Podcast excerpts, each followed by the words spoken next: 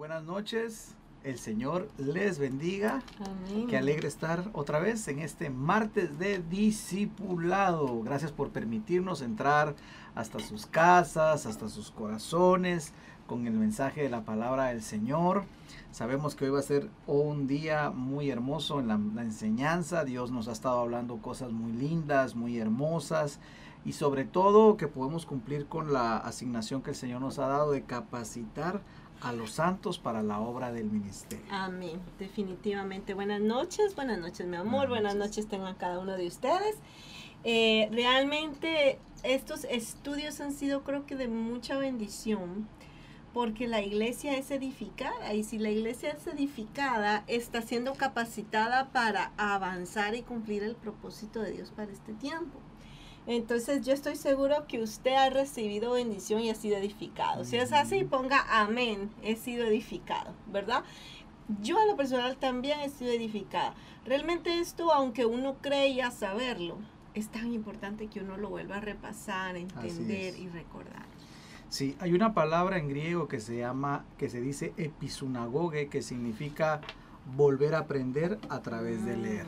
Y cuando uno vuelve a leer la palabra, el Señor te empieza a dar nuevos remas, nueva revelación, te empieza a hablar. Y eso es lo lindo de la palabra. Por eso es que la palabra es viva y es eficaz y siempre nos está enseñando, siempre nos está llevando a otro nivel, nos está, ¿por qué no decirlo? Confrontando también, animando.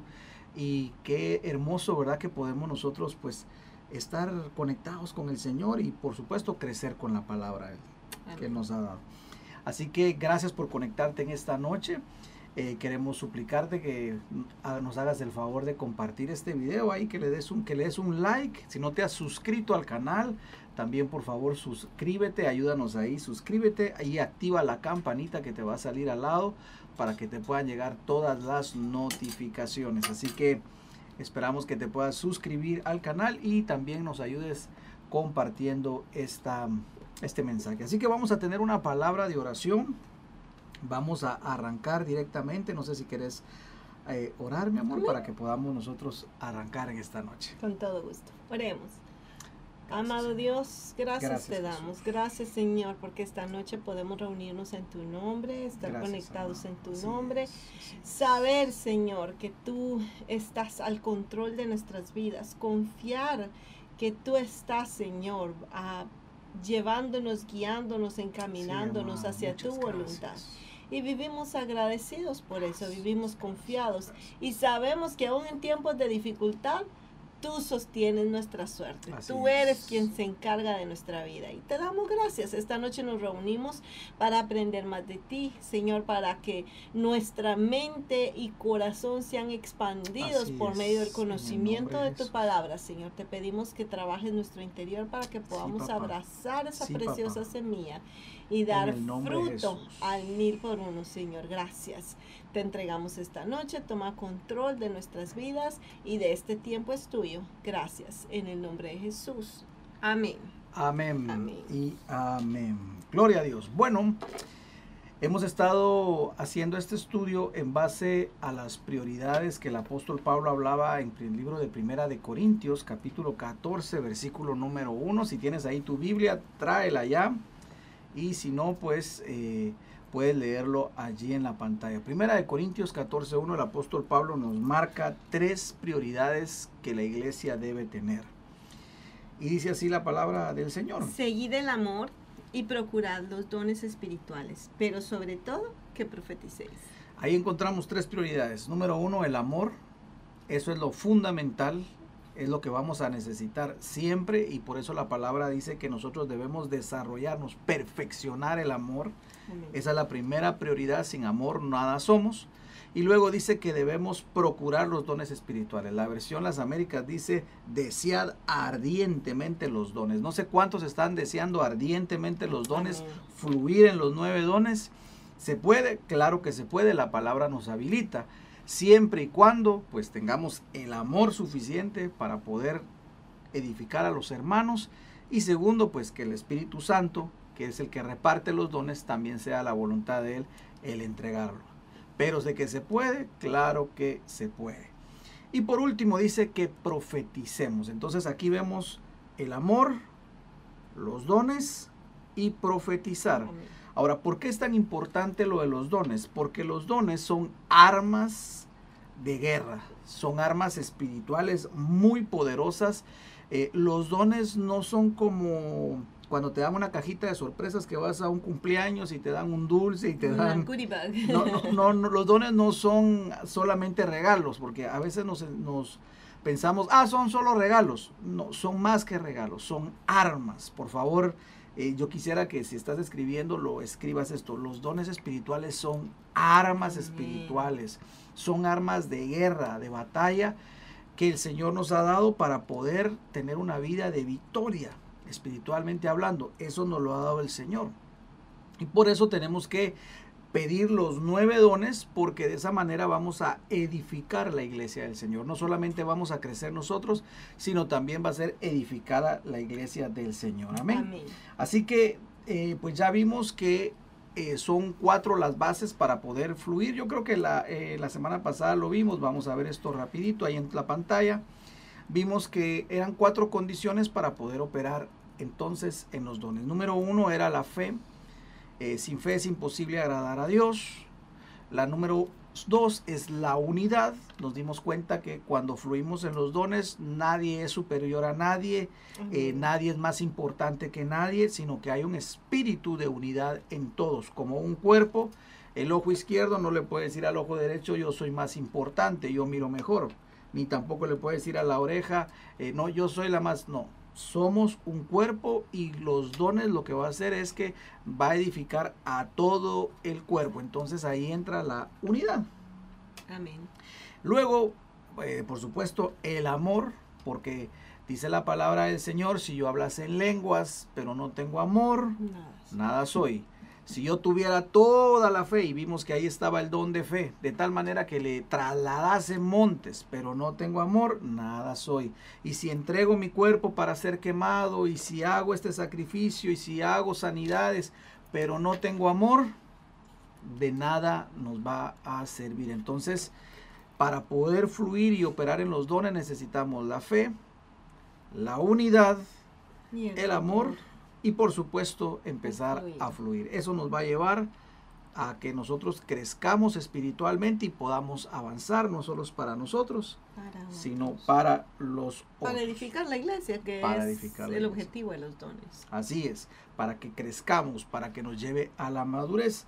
Y luego, ahí mismo, eh, vamos a ver en la pantalla que para efectos de este estudio hicimos una clasificación de los dones del Espíritu. Según Primera de Corintios 12 del 7 al 11, vimos que están los dones de revelación. Eso los vimos hace dos semanas. Si tú eres la primera vez que nos sintonizas, puedes buscar los últimos dos o tres discipulados del martes. Ahí está. Hablamos de los dones de revelación, que es el don de sabiduría, el don de ciencia y el don de discernimiento de espíritus. Luego vimos los dones de poder y vimos que los dones de poder, la, semana pasada hablamos, el tremendo testimonio que estuvimos aquí, aquí estuvo con nosotros Dani y Michi, eh, el milagro de la vida vimos ahí tremendo. Vimos que estaba el don de fe, el don de sanidades y el don de milagros. Y hoy vamos a ver los dones de inspiración. Y estos dones son bien tremendos, son hermosos y por eso a ver si logramos... Eh, irnos en el tiempo. Tenemos el don de la profecía, el don de lenguas y el don de interpretación de lenguas. Así lo da, ese es el orden que da la palabra. Don de profecía, don de lenguas y don de interpretación de lenguas. Si te das cuenta, aquí tenemos los nueve dones que reparte el Espíritu Santo. Amén. Entonces, eh, bueno, pues entramos de lleno con los dones de, la de inspiración. ¿Qué te parece? Amén, perfecto. Muy bien. Esos me encantan. Vamos entonces a ver lo que dice la palabra acerca de los dones de inspiración. Los encontramos en Primera de Corintios 12:10. Dice así, los dones de inspiración también son llamados dones de comunicación y son aquellos que proclaman el mensaje o la verdad de Dios para la iglesia. Esto es bien tremendo porque estos dones, fíjate que tienen una función muy, muy marcada para edificar la iglesia. Los otros dones funcionan también eh, para gente que no es, no es parte de la iglesia. Eh, de repente llega alguien que miró un milagro, no tenía la fe y al ver el milagro que se hizo, se encendió en fe y dijo, yo necesito recibir a Jesús. Pero estos dones de inspiración edifican principalmente a la iglesia y son esos que proclaman el mensaje de la palabra del Señor. Y entonces aquí encontramos el don de profecía, de la profecía, el don de lenguas y el don de interpretación de lenguas. Vamos a ver que el propósito que tiene estos dones de revelación, eh, de, perdón, de inspiración, perdón, tienen el propósito de traer fuerza y madurez en las cosas espirituales al pueblo de Dios. Mira qué tremendo. Esto es lo que lo marcado en los propósitos, en los dones de inspiración, traer fuerza y madurez en las cosas espirituales. Tal vez tú me vas a decir, pastor, pero ¿cómo traer fuerza? Ahora lo vamos a explicar. Pero quiero que recuerdes eso, traer fuerza y madurez en todas las áreas espirituales y que van de la mano con el pueblo del Señor. Ahí nos lo dice Primera de Corintios 14 del 3 al 4. ¿Quieres que lo leamos? Claro, Primera de Corintios 14 del 3 del 3 al 4. Primera de Corintios 14 del 3 al 4. Voy a ponerlo acá. Primera de Corintios 14 del 3 al 4. Dice, pero el que profetiza habla a los hombres para edificación, exhortación y consolación. El que habla en lengua extraña, a él mismo se edifica, pero el que profetiza edifica a la iglesia. Ahí está entonces eh, bien marcado lo que nos habla la palabra de los dones de revelación. Entonces si volvemos eh, nuevamente vamos a ver que el propósito de estos dones es edificación, número uno. Si lo estás escribiendo o después puedes eh, tomarle una foto, un screenshot. Y es edificación, exhortación y consolación. Esas son las funciones principales de estos dones de inspiración. edificación, exhortación y consolación. O sea que estos tres dones van a ir fluyendo en esa base. edificar, exhortar y consolar. Ahí se van a ir estos tres.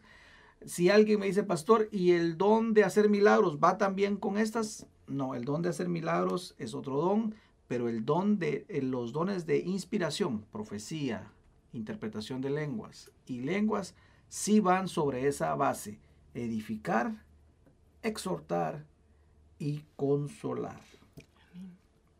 Si van teniendo alguna duda, por favor nos escriben en el chat, que ahorita vamos a empezar con el don de la profecía. Sé que aquí van a surgir probablemente muchas eh, dudas, así que por favor, si tiene alguna duda, escríbela al chat.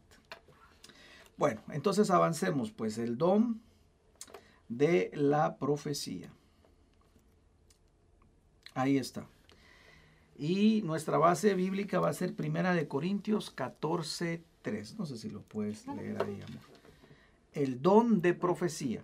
Noten bien que no estamos hablando del oficio de profeta o de la profecía, sino estamos hablando del el don de profecía. Esto es, esto cambia totalmente la situación. Pero ahorita vamos a enfocarnos en el don de profecía. Pero el que profetiza habla a los hombres para edificación, exhortación y consolación. Aquí estamos hablando del don. Recuerden que cuando hablamos de, todo lo que, del, de todo lo que incluye la profecía, encontramos tres niveles. El don, perdón, eh, el ambiente de la profecía, donde todos, o el fluir profético, donde pueden entrar todos. Luego está el don de la profecía, que ya es el Espíritu Santo quien reparte. Claro, si alguien me dice, pastor, todos podríamos profetizar, la palabra dice que sí, que todos podríamos profetizar. O sea, se puede, se puede por a través de ese don.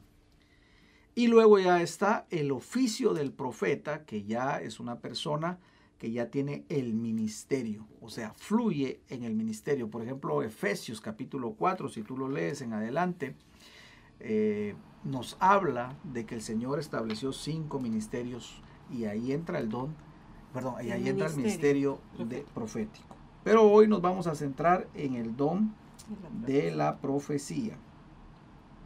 Muy bien. Vamos a ver entonces algunas cosas acá.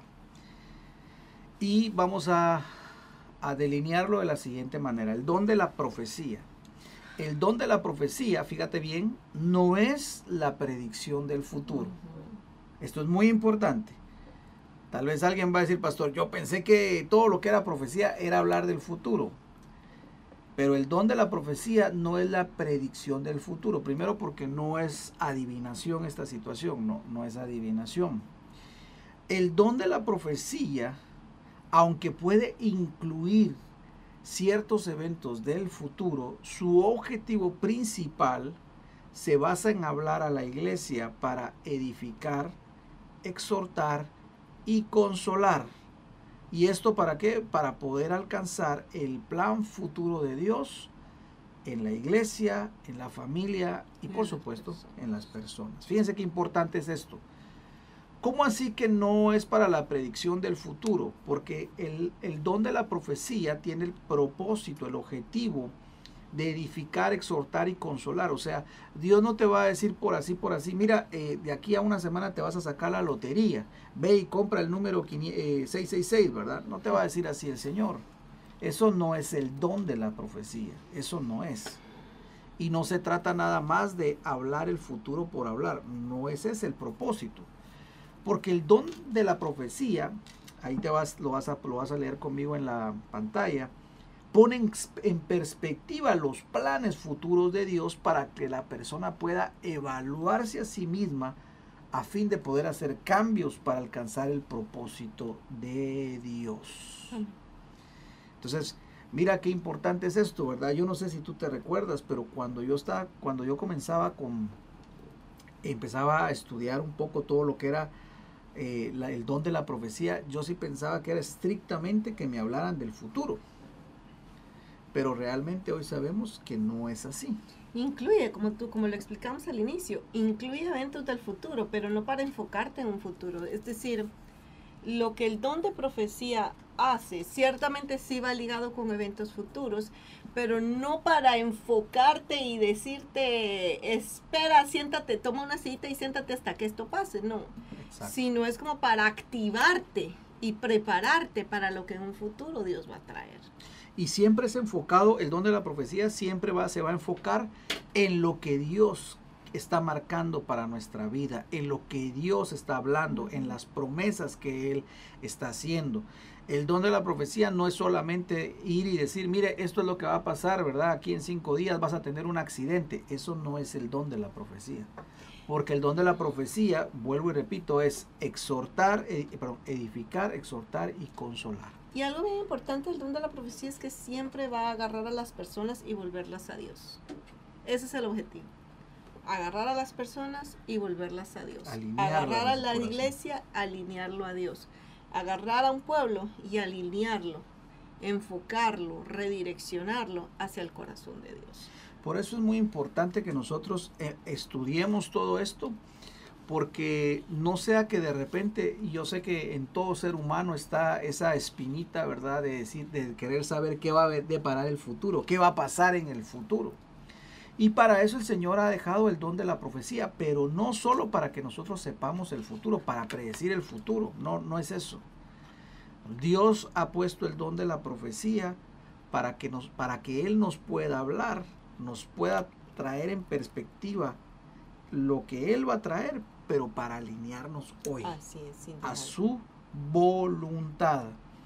Y por eso es que cada vez que viene el don de la profecía a fluir, siempre va, como decías tú, a volvernos al corazón de Dios, a alinearnos a lo que Él quiere para nosotros. A su voluntad, a sus propósitos divinos. Por eso es que no es adivinación, porque la adivinación no te va nunca a alinear a Dios. La adivinación, todo se va a tratar de ti. Te vas a sacar la lotería, compra el número 666 y entonces eso es lo que va a pasar. Eh, te vas a, accidentar de aquí a tres días. ¿Y qué de, qué, qué de exhortación tenía eso? ¿Qué de ánimo? ¿Qué de consuelo? Eso no tenía nada de eso. Por eso es que tenemos que tener mucho cuidado. Y no sé si puedes poner una vez más en la pantalla, hijito, eh, lo que es el don de la profecía. Por eso es que hasta en la parte de abajo, fíjense que el don de la profecía necesita formación. Porque esto no es que alguien diga, ah, no, yo ya tengo el don y yo ya puedo fluir así nomás. Yo oigo la voz de Dios y entonces así lo voy a hacer. Sí, fíjate qué tremendo, ¿verdad? Eh, hoy estaba hablando eh, con, mi suegra y me contaba una experiencia que lo voy a contar porque yo le, dije de esta experiencia. el permiso. Sí. Pero ella me contaba que llegó a una iglesia, eh, ella estaba jovencita, y cuando ella llegó a, estaba como maestra de escuela dominical, llegó a orar, perdón, llegó a enseñarle a los niños. Y ella me decía, mira, en ese momento, eh, pues obviamente era una iglesia donde no podía usar pantalón. Entonces llevé una falda. Y bueno, eh, ella entró y, el asunto es que los muchachos parece que empezaron ahí a... Se, emocionaron los muchachos. Bueno, la situación es que en, en, un momento ella se sentó y de repente llegó una hermana, empezó a hablar, entre comillas, sus lenguas y después dijo, así dice el Señor Hija mía, dice el Señor, tú has sido un instrumento del diablo que has venido a esta iglesia a traer división. bueno, mi suegra me dice en aquel momento con esa situación la dejó confundida, entristecida. Ahora, fíjese qué tremendo, ¿verdad? Eh, hija mía, eres un instrumento del diablo. Bueno, entonces ya no era tan hija, ¿verdad? Pero miren por eso es que nosotros ah, tenemos que ser capacitados en el don de la profecía para no cometer esos errores que muchas veces traen confusión y división a la iglesia. Y saben qué es lo más triste, que cuando los dones del Espíritu Santo son mal utilizados, llega un momento donde cesan, cesan, se detienen, porque han sido mal utilizados. Exactamente. Y fíjate que qué delicado es esto, porque cuando nosotros decimos, así dice el Señor, estamos poniendo a Dios de por medio. Entonces mucha gente ha dejado de creer en este don, que es uno de los dones, según el, apóstol Pablo nos lo pone, es uno de los prioritarios, es uno de los dones que deberíamos ir más tras él. Pero hoy en día hay tanta gente escéptica porque hay, hay veces que la gente como cree escuchar la voz de Dios, dice, no necesito formación, yo escucho a Dios. No, no, no necesito porque a mí Dios me lo dice. A mí Dios me habla. A mí Dios me habla y yo lo voy, yo escucho a Dios y, y no, o sea, sí es cierto, escuchas a Dios, pero necesitas formación. Y desde el Antiguo Testamento hasta el Nuevo Testamento, vamos a ver cómo a, cada, el ministerio profético llevó formación, por ejemplo, allá con con Elías y Samuel, habían escuelas, proféticas en donde se entrenaban, se enseñaban, se formaban, porque no es solo de pararse y decir, creo que esto me lo dijo Dios, así que así dice Dios. No, no, de ninguna manera. Esto realmente es mucho más profundo. Sí, definitivamente. Y necesitamos saber la palabra para no desviarnos y no volvernos místicos, porque si no es, el asunto es ese, uno se puede volver muy místico y empieza a ver cosas eh, que son misticismo, son misticismo. O mezclar alma, ¿verdad? Yo pienso que, que, esta persona debería hacer esto, creo que lo es lo que más le conviene, entonces mezclo alma diciendo, así dice el Señor, así te conviene más hacer las cosas. Manipulando, claro. Y entonces, y jamás el Señor dijo nada. Sí. Me contaba otro también, este, este cuando me lo contó me quedé eh, un poco en shock, pero me, puse a pensar, eh, Dios mío, de veras que tenemos mucho que aprender. Estaba en una reunión, empezó a, en una iglesia, en, un servicio. en un servicio y eh, según dicen ellos empezó a fluir el Espíritu Santo y bueno, y de repente se escucha que alguien se levanta a profetizar y profetiza de la siguiente manera, jo, jo, así dice el Señor, jo, jo, jo, jo, jo, Feliz Navidad a todos mis hijos. y miren ustedes, eh, qué tremendo, ¿verdad? Yo me, me, reí mucho, ¿verdad? Y dije, oh, no puede ser posible que, que eso haya pasado, pero eso pasó y probablemente siga pasando, ojalá que no, pero el problema es porque no ha habido formación, no ha habido capacitación y entonces la gente se deja llevar mucho por sus emociones. Yo creo, mi amor, que todos, todos los dones necesitan formación. Ciertamente Dios te da el don como un regalo. Perfeccionar. Pero tú necesitas ejercitarte en él, perfeccionarte, aprender y, y ser formado en ese don especialmente en este de profecía que es tan delicado, porque no podemos decir así dice Dios y Dios no ha dicho nada, o así dice Dios y dar un mal mensaje. ¿Verdad? Es como que imagínate, yo llegue y dice, a ah, mi, mi esposo dice que las cosas se tienen que hacer así. Y tal vez mi esposo no ha dicho nada, ¿verdad? A mí me pasó en un par de ocasiones, ¿verdad? Que alguien se acercó y me dijo, pastores, que dicen que usted dijo tal cosa. Y yo, no, yo no he dicho nada es que dice que a usted le gusta que así se hagan las cosas. Y yo, no, así no. ¿Quién dijo? O sea, ¿por qué están habla? Mejor vengan y pregúntenme a mí. Entonces, eh, creo que si nosotros como humanos nos sentimos a veces como que yo no he dicho eso, o no, así no es, no es así como yo lo percibo, como lo quiero, imagínate con Dios, ¿verdad? Entonces es por eso tan delicado que este don debe necesitar formación, enseñanza. Exacto. Y este don el apóstol Pablo lo limitó a tres funciones. Exhortar, perdón, edificar, exhortar y consolar. Si el don de la profecía no tiene edificación, no tiene exhortación o no tiene consolación, tú puedes estar seguro, eso no viene de Dios. Aquí hay una pregunta, amor. Juliana pregunta, ¿so la profecía no siempre va a incluir los planes futuros de Dios? No siempre, no siempre. Puede que no, a veces eh, si el Señor lo quiere mostrar, sí, si no, no. Pero no es necesario. ¿Por qué? Porque el Señor no está interesado solo en, mostrarte el futuro solo porque lo sepas. Está, Él te puede mostrar lo que puede traer para tu vida para que tú te alinees al propósito de Él. Ahora, algo que es muy importante, te va a exhortar, te va a consolar y te va a edificar hay momentos que como cristianos necesitamos de alguna de estas tres y ahí es donde entra el don de la profecía. Entonces el, Señor sí puede mostrarte algunas situaciones, pero no siempre, no necesario, no, no necesario que, que que tener algo que vaya relacionado con la profecía. No, lo que sí tiene que tener es... Con la profecía. Con, la, con el futuro, perdón. Lo que sí tiene que tener es edificación, exhortación y consolación. Kelly Rodenas pregunta, cuando una persona da una profecía equivocada, ¿es posible que la persona esté escuchando otras voces que no son de Dios?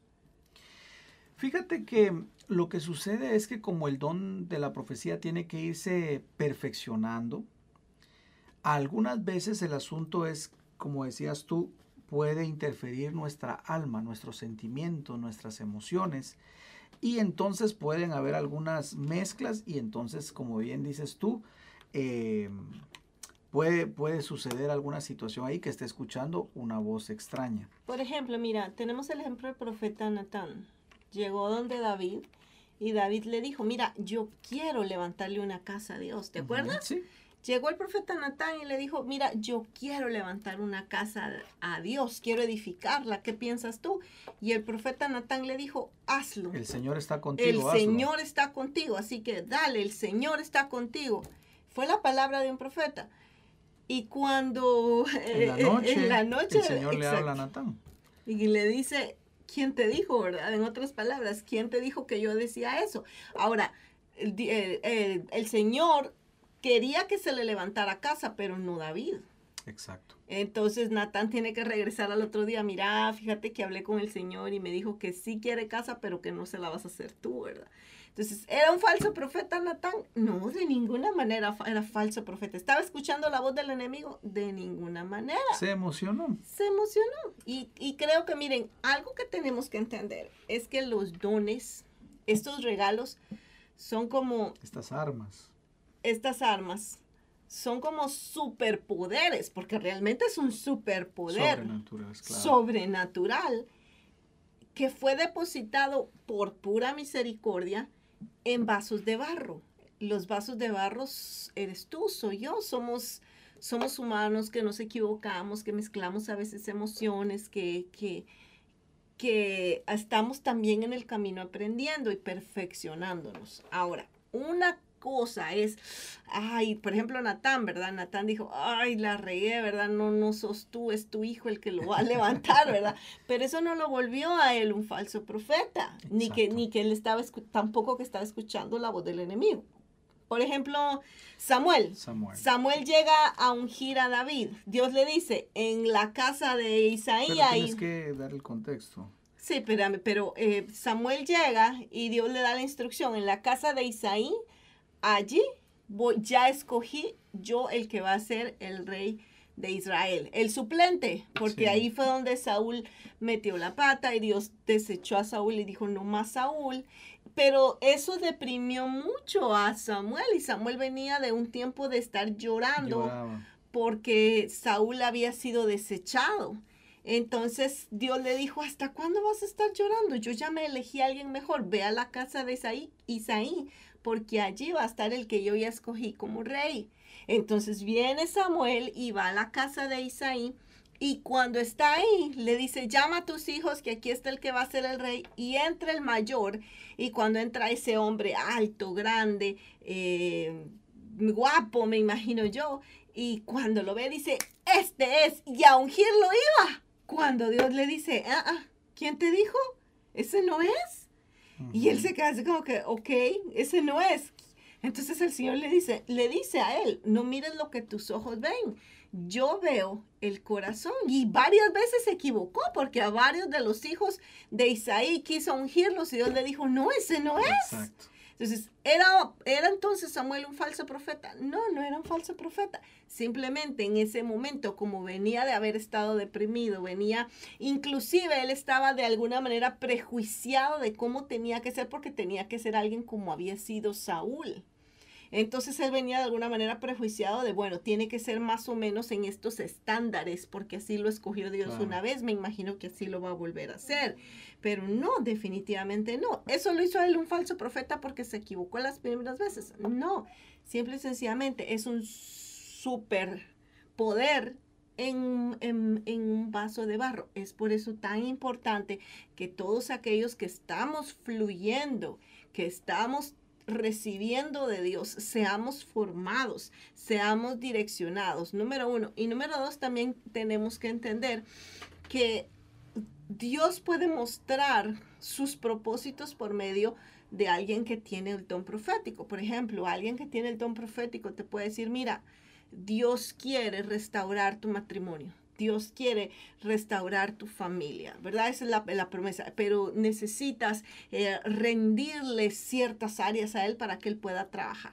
Y pasan los años y quizás se divorciaron y quizás hasta él se, o ella se casó por otro lado. Y bueno, ¿y qué pasó? Probablemente era un falso profeta. No, lo que pasa es que hay ciertos eventos futuros que Dios muestra, pero que depende de cómo nosotros vamos a, si vamos a obedecer las instrucciones que Dios nos está dando. Y es por eso que si vemos, si puedes poner otra vez eh, la proyección acerca del don de profecía, eh, ahí en este hay, hay, algo bien importante porque dice el don de profecía pone en perspectiva los planes futuros de Dios para que la persona evalúe su presente a fin de, hacer los cambios necesarios para alcanzar los propósitos de Dios. ¿Qué quiere decir esto?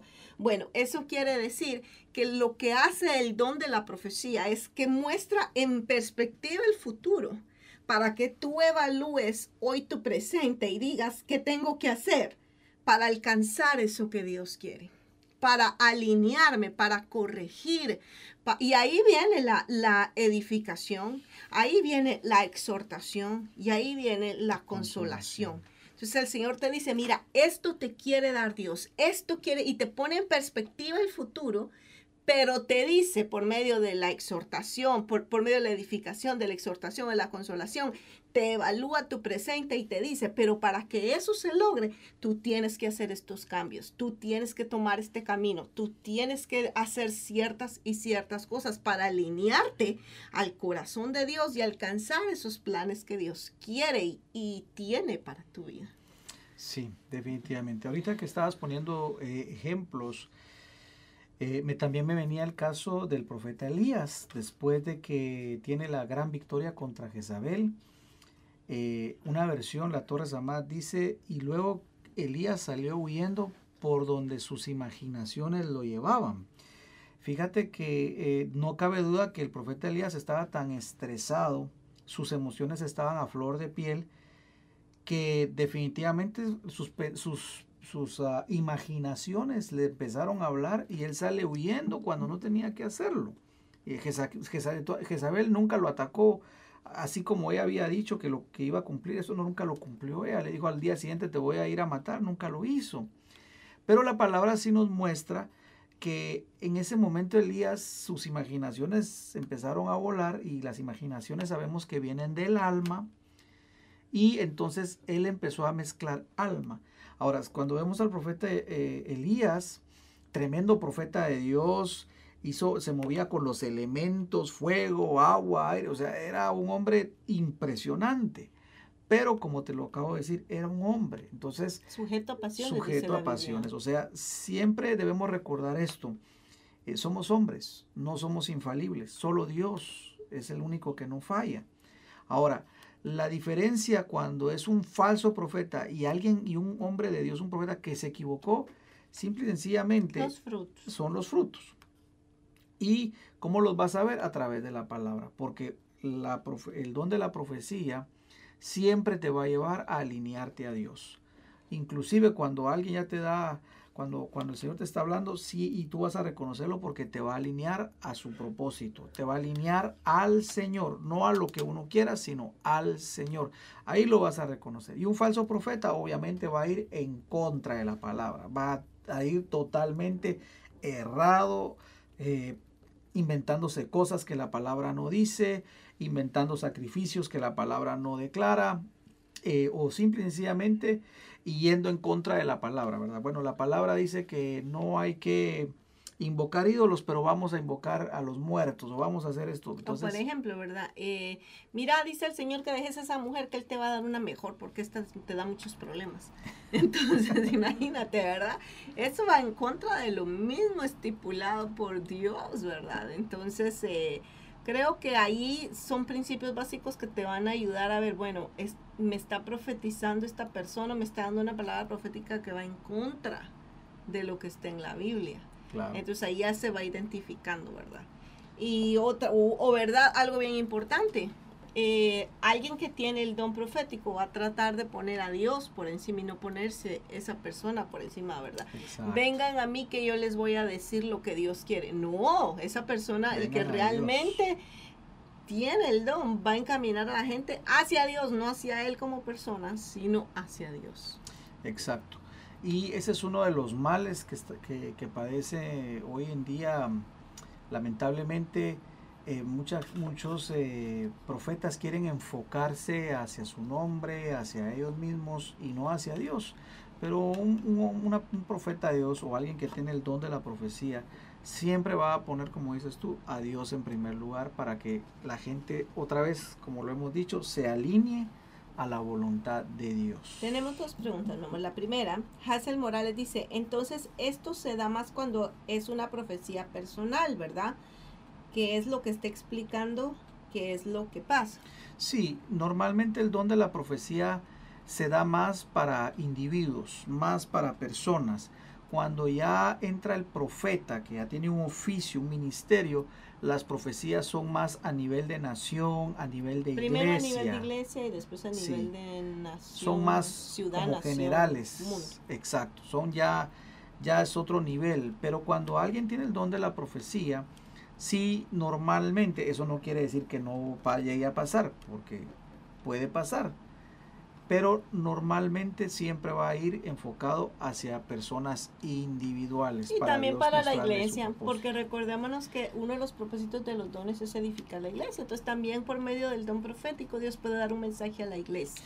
Sí, estas personas que están, de, las que con las que tú me estás preguntando, el de si es más para la individual, sí, pero obviamente pues dentro de la iglesia, ¿verdad? Dentro de la iglesia porque dice la palabra que estos dones son para edificar la iglesia. La iglesia, o sea, ahí hay que hacer ese énfasis. Pero no se debe limitar solamente, no, esto es solo para la palabra, el que tiene el don solo es palabra profética personal, no. También puede traer un mensaje para la iglesia, que es por ejemplo lo que estamos oyendo los domingos. Los domingos hay mucha gente que tiene el don y que está fluyendo en el don y que trae un mensaje algunos son específicos para cierta persona que llegó quizá ese día y está recibiendo la palabra y algunos otros son en, eh, para grupo, ¿verdad? Presencia de Dios, escucha, presencia de Dios. Mira, eso es para la iglesia. Ellos están fluyendo en el don y Dios está hablando como un mensaje para la iglesia. ¿verdad? Tiene otro, otra pregunta, Denis Guzmán pregunta, entonces un profeta puede equivocarse en dar un mensaje diciendo que Dios dice y Dios no habló? Y, muestra aquí Ezequiel 13:3, donde Dios se enoja y da un duro juicio contra aquellos que dicen Dios dice cuando Dios no ha dicho nada. Mira, la situación está que no debería ser así. Nadie, nadie debería decir Dios dice cuando Dios no está diciendo nada. Eso no es correcto. Sin embargo, entendemos que estamos en formación y que vamos a cometer errores, que hay profetas, si le pasó, imagínate, si le pasó a Elías, no nos... nosotros, si le pasó a, Samuel, le pasó a estos hombres, a grandes, no te estoy hablando de cualquier profeta. nosotros no podemos decir, bueno, Natán falló, es un profeta falso. Es falso. Falló Samuel, es un profeta falso. Falló, imagínate que nunca fallaran esos hombres ¿no crees tú que la gente los empezaría a idolatrar? Claro. Pero yo pienso que en algún momento el Señor permite que fallen precisamente para que la gente no ponga su mirada en el hombre. Es que el problema es que muchas veces ponemos la mirada en el hombre, ponemos la esperanza en lo que un hombre nos dijo y, ay, es que el profeta me dijo, ya no decimos Dios me dijo, es que el profeta me dijo. Y entonces, es que como me dijo el profeta, no, no, no es lo que te dijo el profeta.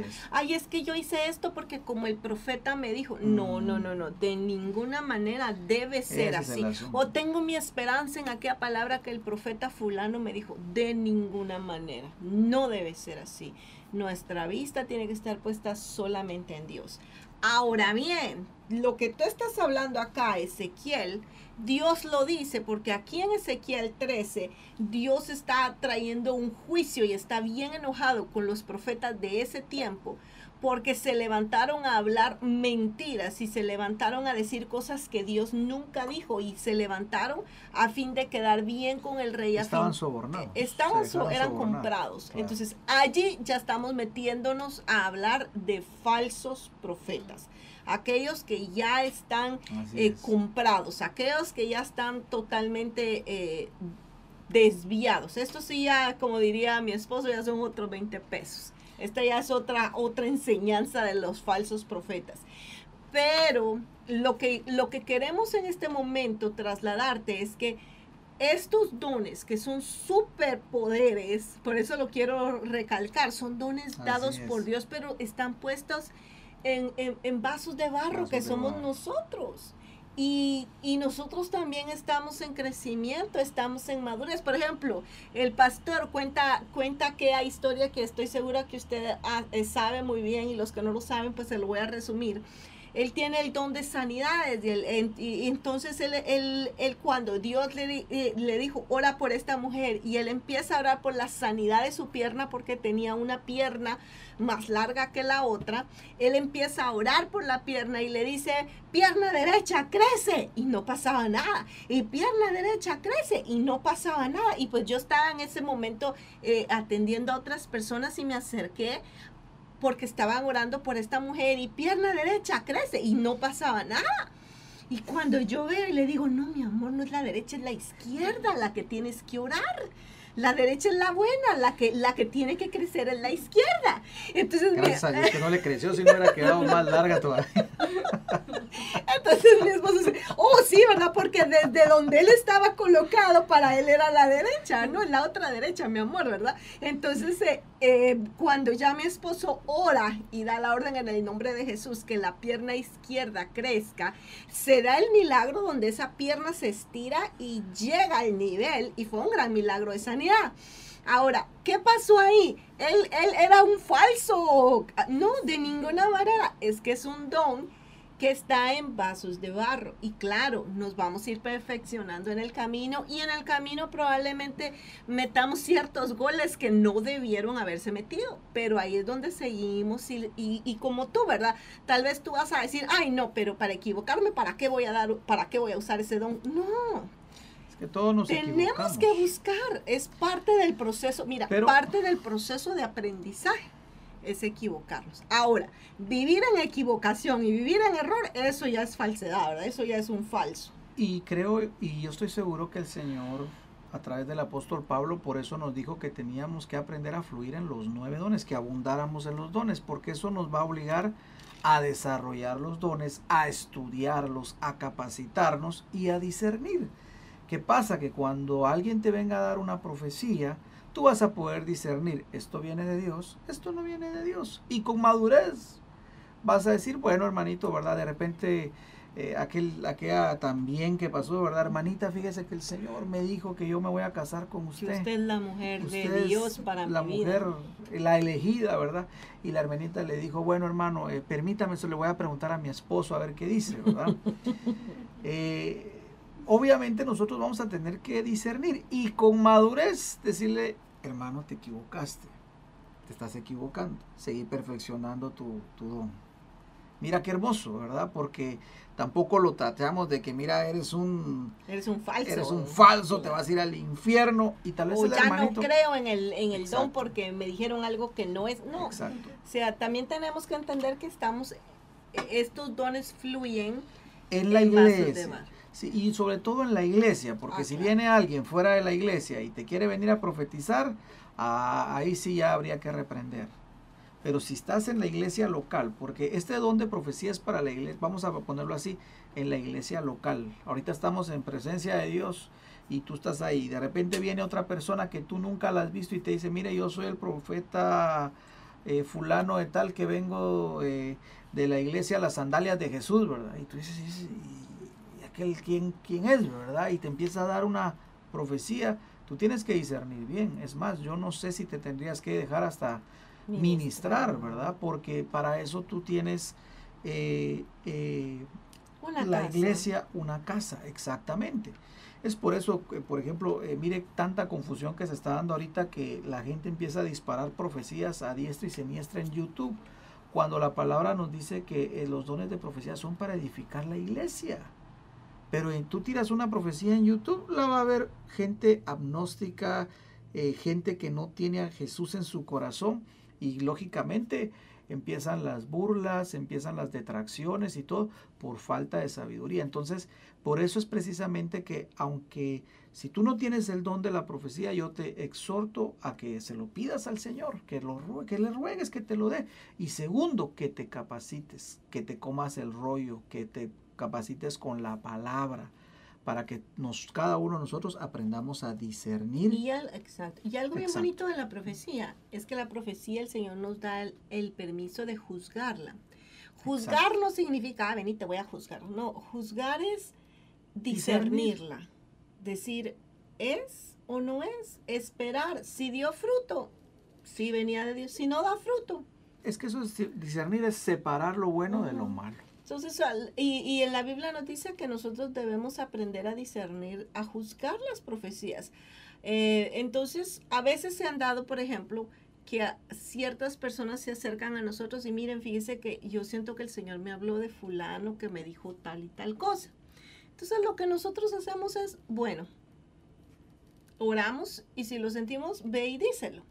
Si, y, y si esto se da, vino de Dios. Si no se da, Sí, me recuerdo, por ejemplo, en una, como lo que tú estás diciendo, eh, después de que la, de uno, alguien del equipo profético dio una profecía eh, a, personal a otra persona, la persona después llegó conmigo y me dijo, mire, estoy un poco asustado, pastor, por todo lo que me dijeron.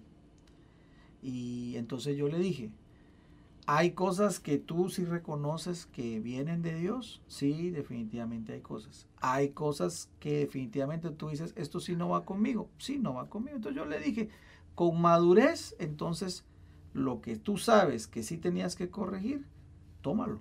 Y pues lo otro, que tú definitivamente tú no estás con eso, pues déjalo por ahí, déjale, no, no, no, no, no, no, no lo tomes.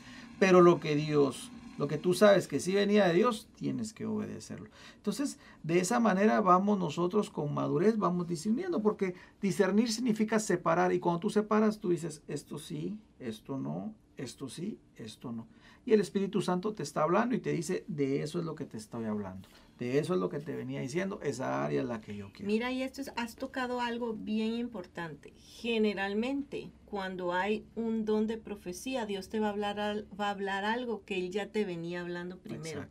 Y esto solo va a traer una confirmación de lo que ya Dios venía tratando y hablándote y el Espíritu Santo venía. Entonces, eso va a ser como que sí yo ya lo había sentido, sí ya lo había percibido, sí ya, o sea, ya va a traer una convicción. Mira, el, uno de los problemas que hoy en día la iglesia enfrenta es que la iglesia se ha vuelto perezosa.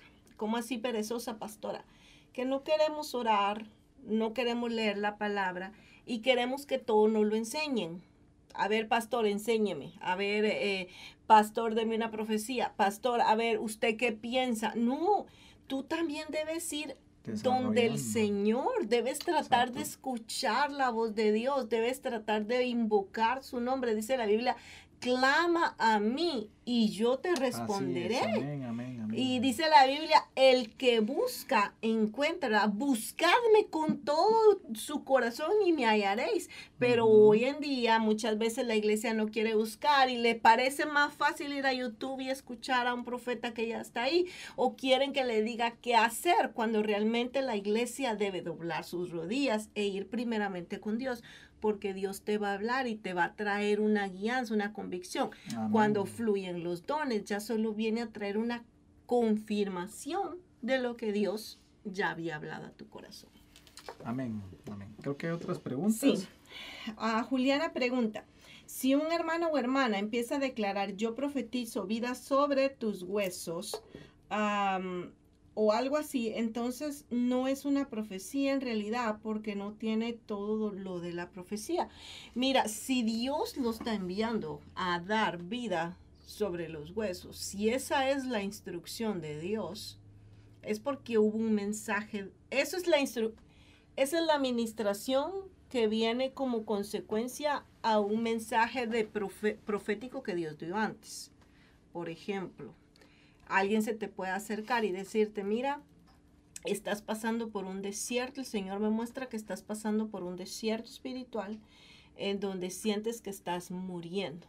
Estás pasando por situaciones tan difíciles en donde sientes que estás muriendo, pero dice el Señor, ten esperanza, ten fe, ten fuerza, porque yo estoy contigo y te voy a sacar adelante. Entonces yo vengo hoy en el nombre de Jesús y profetizo vida sobre ah, tus huesos. Profetizo fuerza, profetizo que te levanta. Ah, entonces ahí está fluyendo el don, pero en sí el decir profetizo vida sobre tus huesos, eso no, eso no es en sí el don profético, esa es la administración que viene como respuesta a un mensaje, a un don profético que el Señor está dando.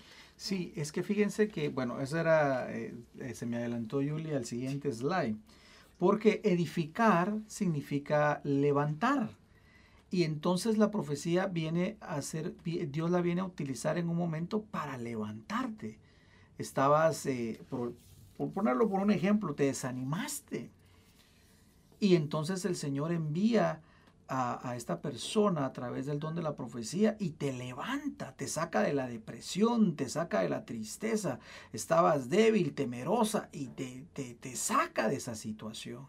Entonces, eh, hay momentos donde la profecía sí va a cumplir y esa es parte de la edificación. No sé si podemos, si la pongo Voy a dar un momentito más de tiempo para poner esa, ese slide. Fíjense que yo me recuerdo que eh, eh, a mí me impactó, a mí me impacta mucho todo lo que es lo profético porque llegó un momento donde, donde fíjense que yo ah, estaba mal y yo había decidido ya desanimarme, me, había desanimado y había decidido ya dejar la iglesia.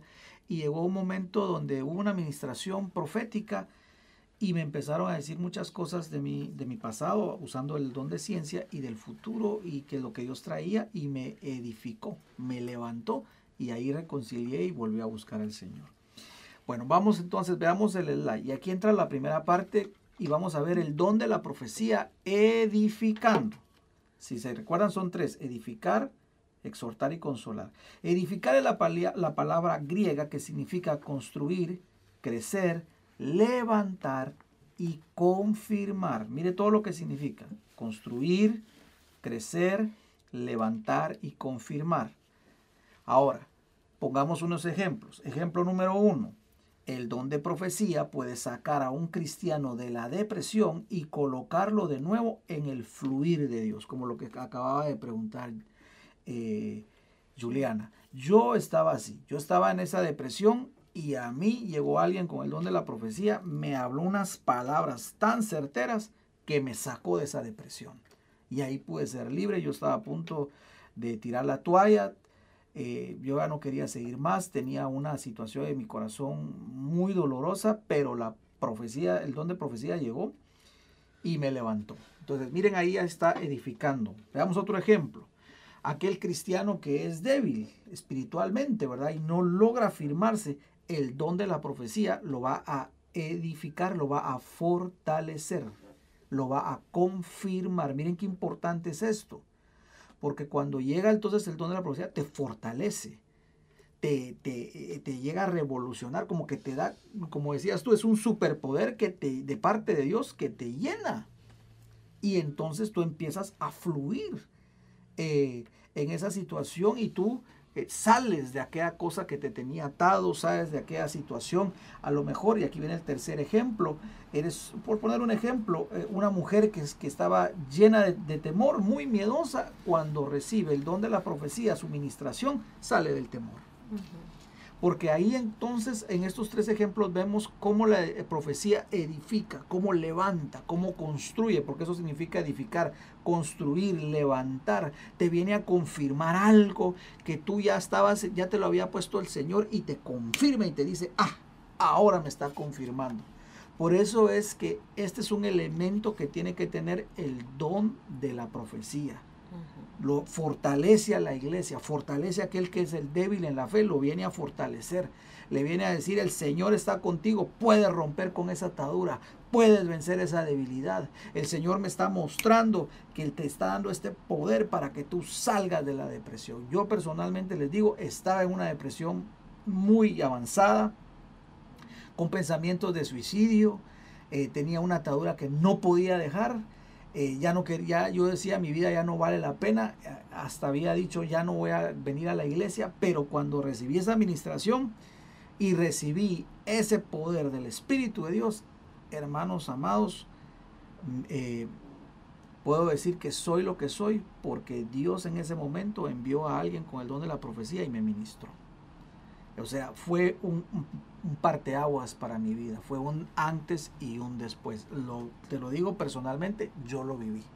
Entonces ahí podemos ver el don de la profecía edificando. No sé si quieres agregar algo. Sí, cuando, cuando el don de profecía es usado para edificar, uno de los significados y la manera que a mí me gusta expresar mucho la edificación es tomar algo y subirlo de nivel subirlo de nivel, a un nivel superior, a un nivel de calidad, a un nivel de espiritualidad, a, otro nivel. Entonces, cuando uno está en ciertas situaciones y viene el don y fluye, va a llegar a ti y te va a dejar en otro nivel, no te va a dejar en el mismo, te va a llevar a otro nivel, te va a levantar. Estabas en el piso, te levanta. Te levanta del piso. O si estabas Por ejemplo, hay gente que estancada está estancada, no es que esté en el piso, simplemente está como estancada o dormida. Va a llegar con un poder de edificación que despierta, que te empodera, que te impulsa a seguir hacia otro nivel. Así es. Creo que entró una... Sí, fíjate que me gusta mucho y eso quería leerlo de Evelyn, retomando un poquito acerca de que a veces se puede equivocar alguien que tiene el don. Evelyn dice, el apóstol Pablo decía, no menospreciéis las profecías, examinadlo todo y retened lo bueno. Primero Tesalonicenses 5, 20, 21. Esa es madurez. Excelente. Eso es lo que tenemos que hacer cada vez que alguien se acerca y diga, mira, tengo algo para ti de Dios. Examinémoslo, examinémoslo. Y pero para examinarlo tienes que hacer maduramente. ¿Y cómo lo vas a hacer maduramente? Pues orando, teniendo una relación con Dios, leyendo la palabra y tú mismo, esa, esa misma palabra, dice la Biblia que el Espíritu de Dios da testimonio que es el Espíritu de Dios. Entonces tú lo vas a sentir y vas a decir, sí, así es.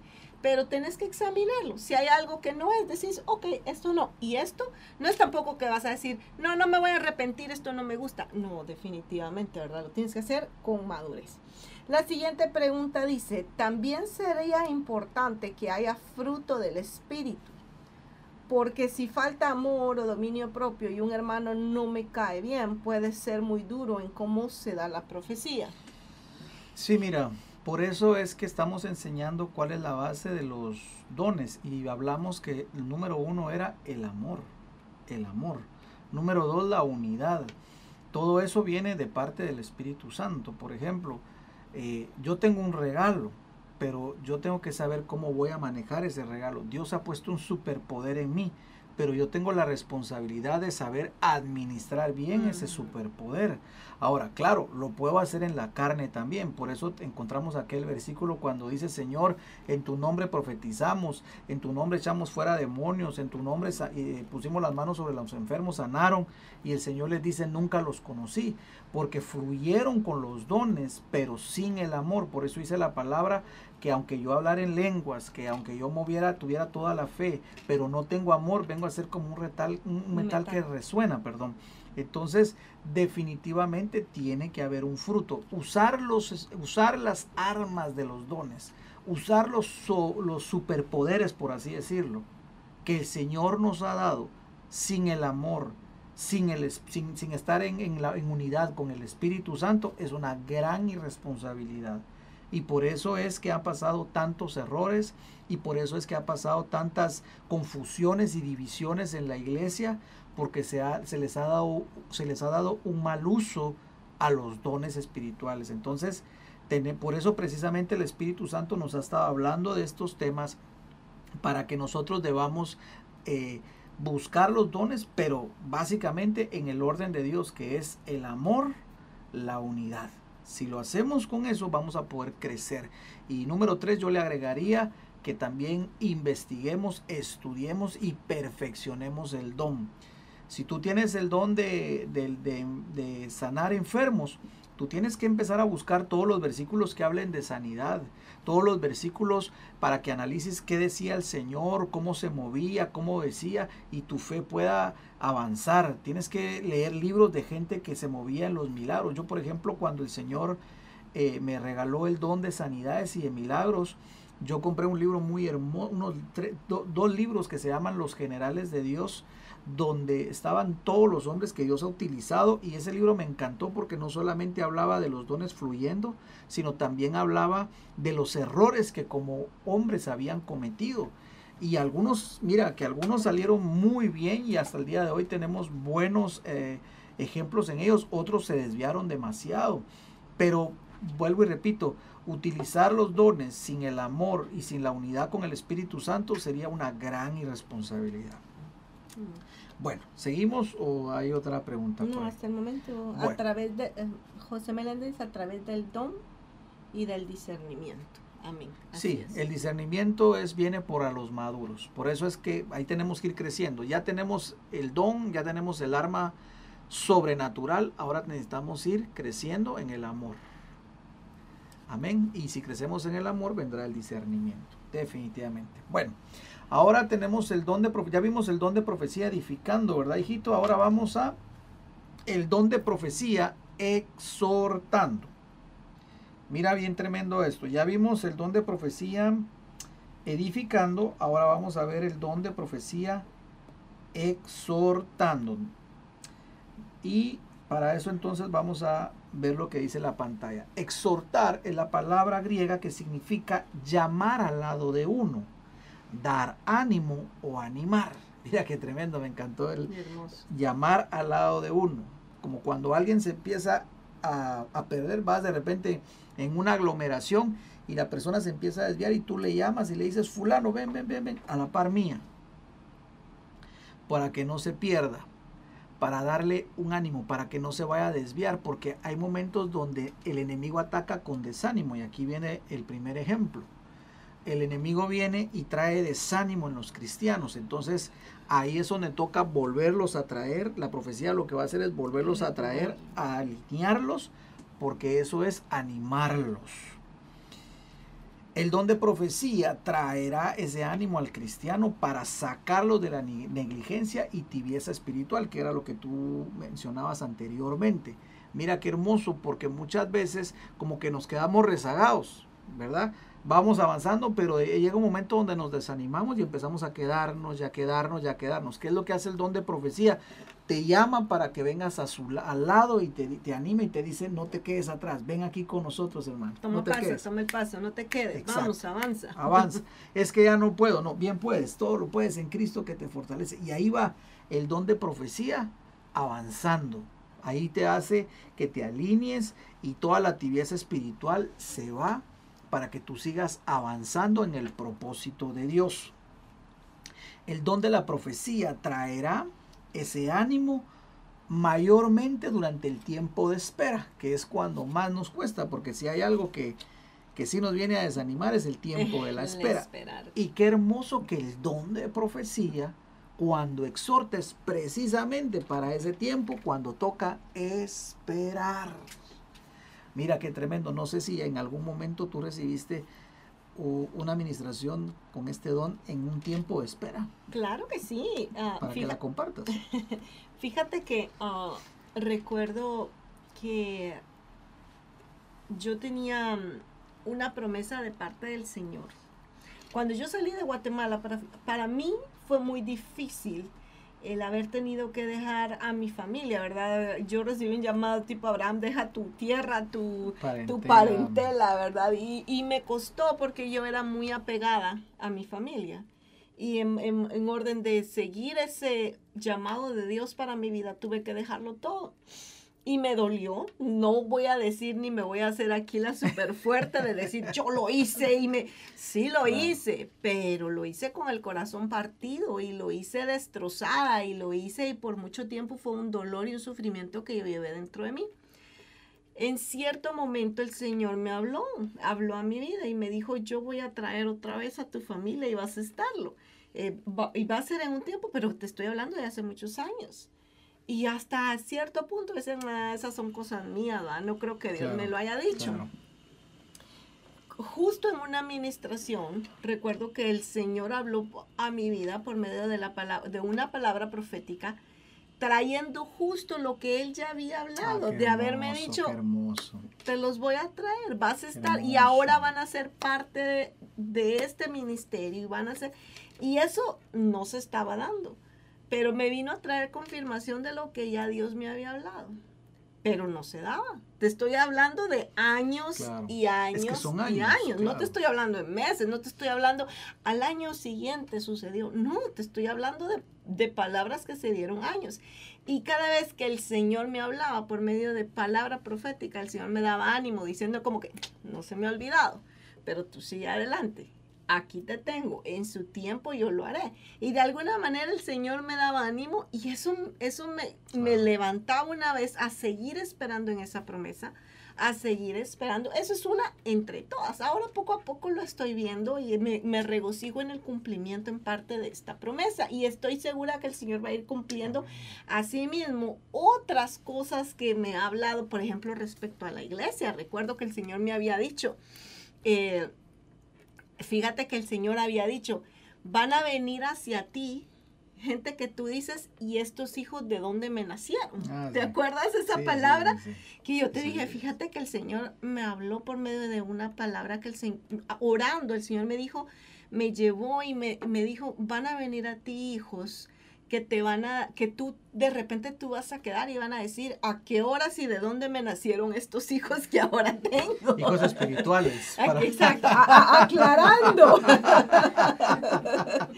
Entonces, luego recibí a alguien más me mandó y me dijo, mira, esta palabra el Señor te la está dando. Yo dije, wow, si el Señor ya la había hablado.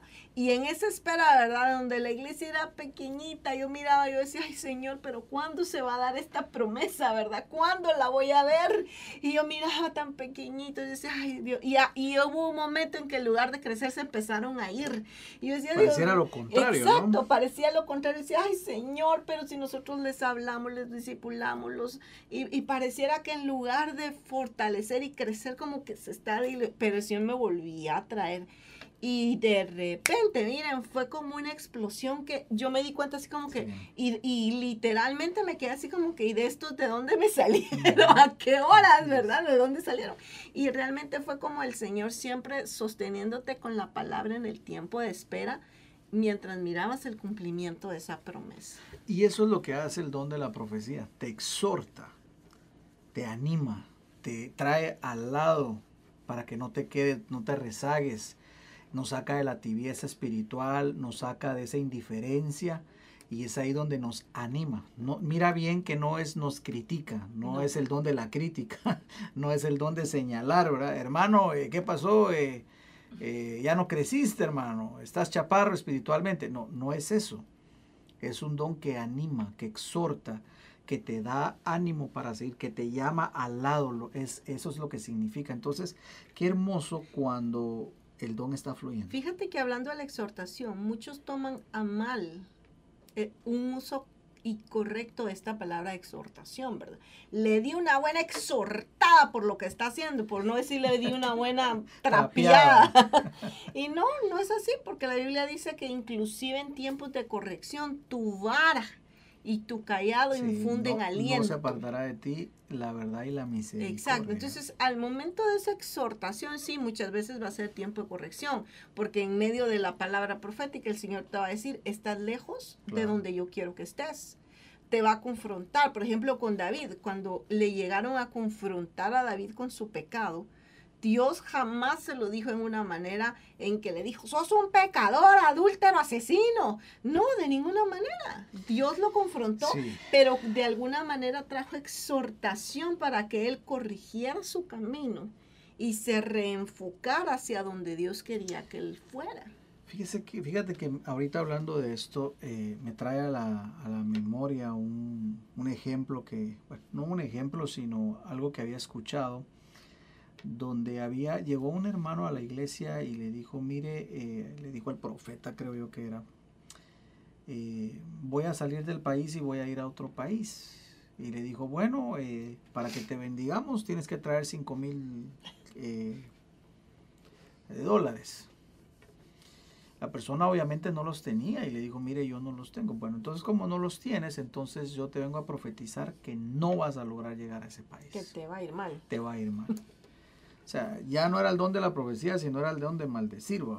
Entonces, eh, fíjese usted qué tremendo. Me llama la persona y me dice, pastor, ¿usted qué piensa de eso? Porque, pues eso fue lo que me dijo. Entonces, pero la persona, a mí me dolía porque la persona estaba asustada, estaba congojada, estaba llorando y como le estaba yendo mal, obviamente él dijo, ya me gané una maldición, ya Dios me maldijo. Miren qué tremendo. Entonces yo lo, le dije, lo exhorté, lo animé y le dije, hermano, eso no es de Dios. No lo creas, no lo recibas en tu corazón. Oramos por, por esta persona y gracias al Señor, ya él, ya esa persona ya eh, logró su cometido. Pero mira qué tremendo, ¿verdad? Que por desconocer, porque eh, vuelvo y lo repito, nosotros necesitamos crecer. aunque tú digas, pastor, mire, eh, mi don principal es el discernimiento de espíritu, tú tienes que saber la palabra y fluir en la profecía, en un don profético también. Por eso es que estamos enseñando esto, tenemos que buscar fluir en los nueve dones. Mm, por favor, yo le animo, yo le exhorto a que usted busque los nueve dones, que no se vaya a quedar...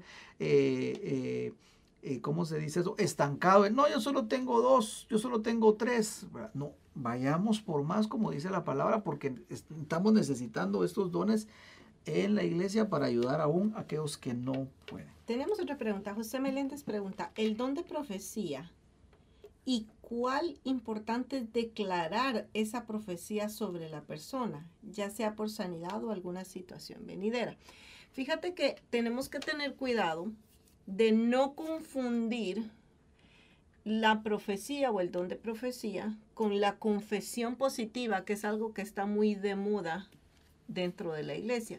Yo confieso positivamente que me va. Yo te, yo confieso que y no recibo un no por exacto. Eh, no, no confundamos las cosas. Eso no es profecía. Eso no es profecía ni dar palabra profética.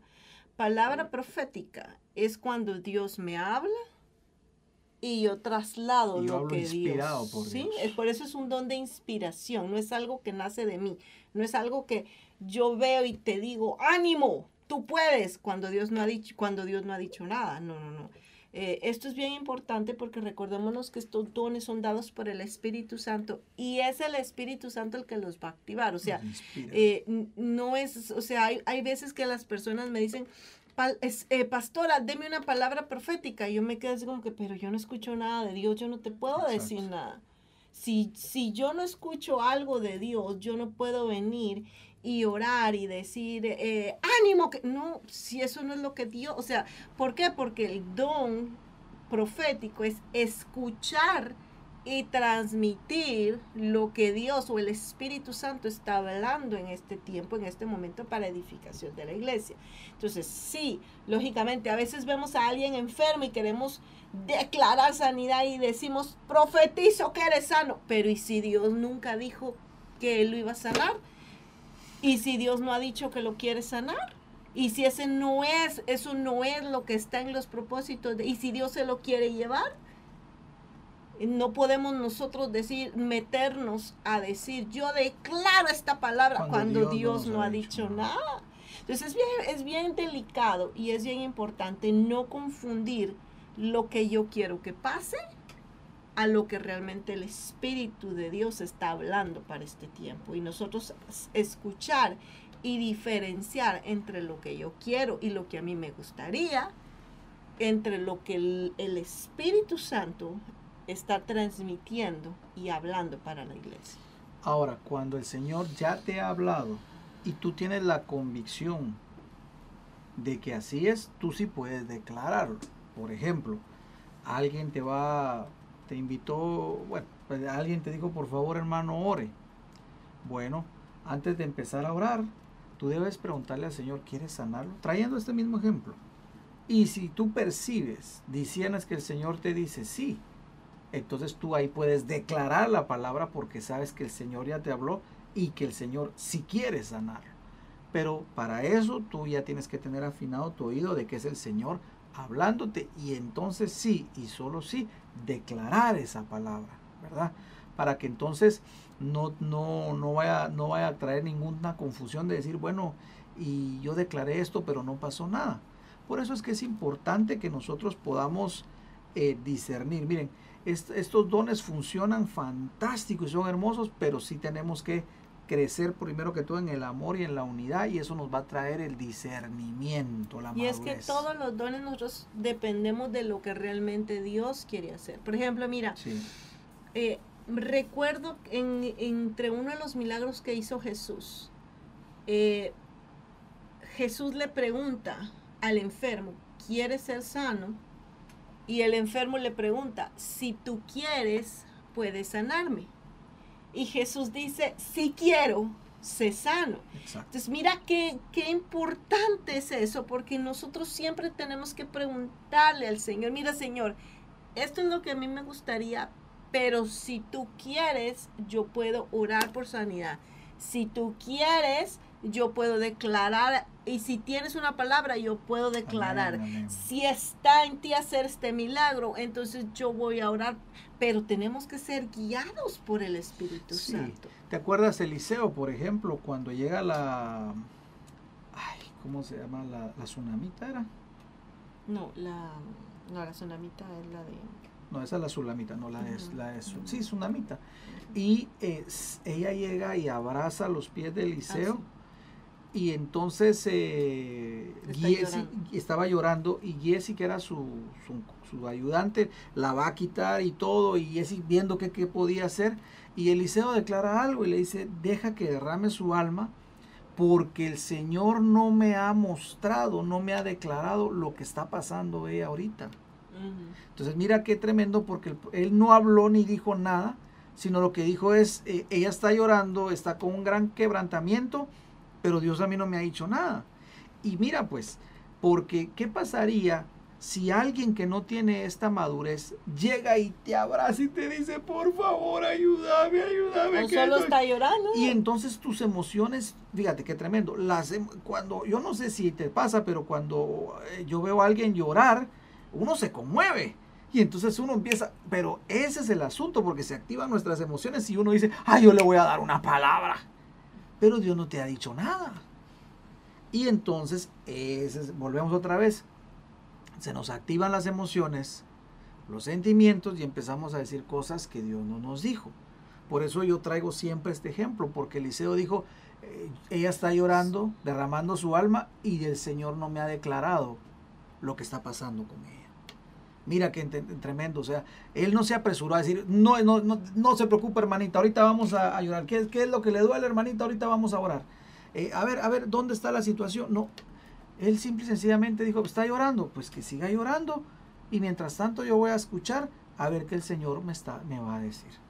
Entonces, qué hermoso, ¿verdad? Definitivamente. Definitivamente. Es que tremendo, ¿verdad? Porque hoy en día quizás muchos ah, se tirarían a recibe fuerzas nuevas, el Señor está contigo, pero, pero él no dijo nada, él solo se quedó callado, esperando, diciendo, a ver, el Señor, que él lo que estaba es queriendo escuchar algo de Dios. Exacto. ¿verdad? Eh, eh, él dijo, esta mujer está instrucción. quebrantada, es lo que estoy esperando ahora, no es investigar o ver qué le pasó a la mujer, sino estoy tratando de escuchar la voz de Dios, que Dios Así quiere es. que yo transmita a esta mujer en medio de este tiempo. Por ejemplo, vas para la iglesia, vamos a tomar el caso de José Meléndez. Vas para la iglesia, José. Antes de ir, te levantaste a orar, buscaste al Señor con todo tu corazón y el Señor te dice, hoy va a llegar una persona, eh, su nombre es Jorge, te puedo hasta revelar el nombre,